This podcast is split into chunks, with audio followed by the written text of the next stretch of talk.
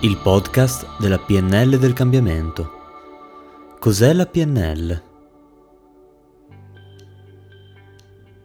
Questa è la domanda che, quando viene posta, mette in crisi la maggior parte degli studenti o esperti di programmazione neurolinguistica.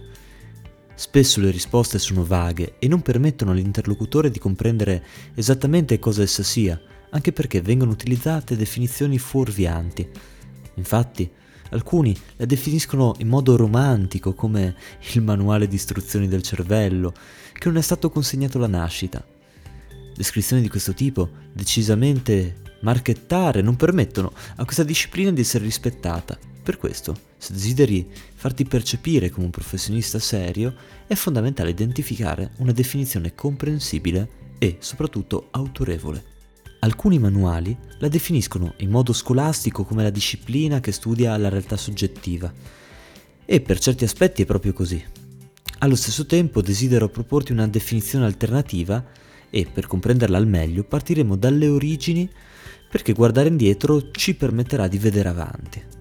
La PNL, che originariamente si chiamava Meta, nacque dal modellamento e dall'analisi dei più importanti psicoterapeuti presenti negli anni 70 sul panorama americano, tra cui Fritz Perls, Virginia Satir e Milton Erickson.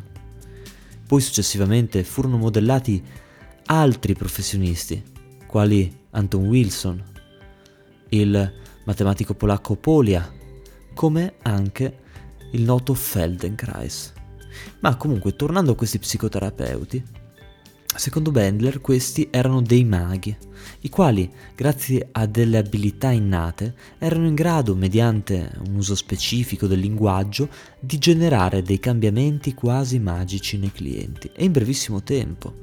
Questi maghi, come la maggior parte dei geni, erano in grado di attuare delle strategie vincenti, ma non erano consci del modo in cui riuscivano ad ottenere certi cambiamenti lo stesso Milton Erickson, nel libro che sancì la nascita del modello lui ispirato, scrisse nella prefazione.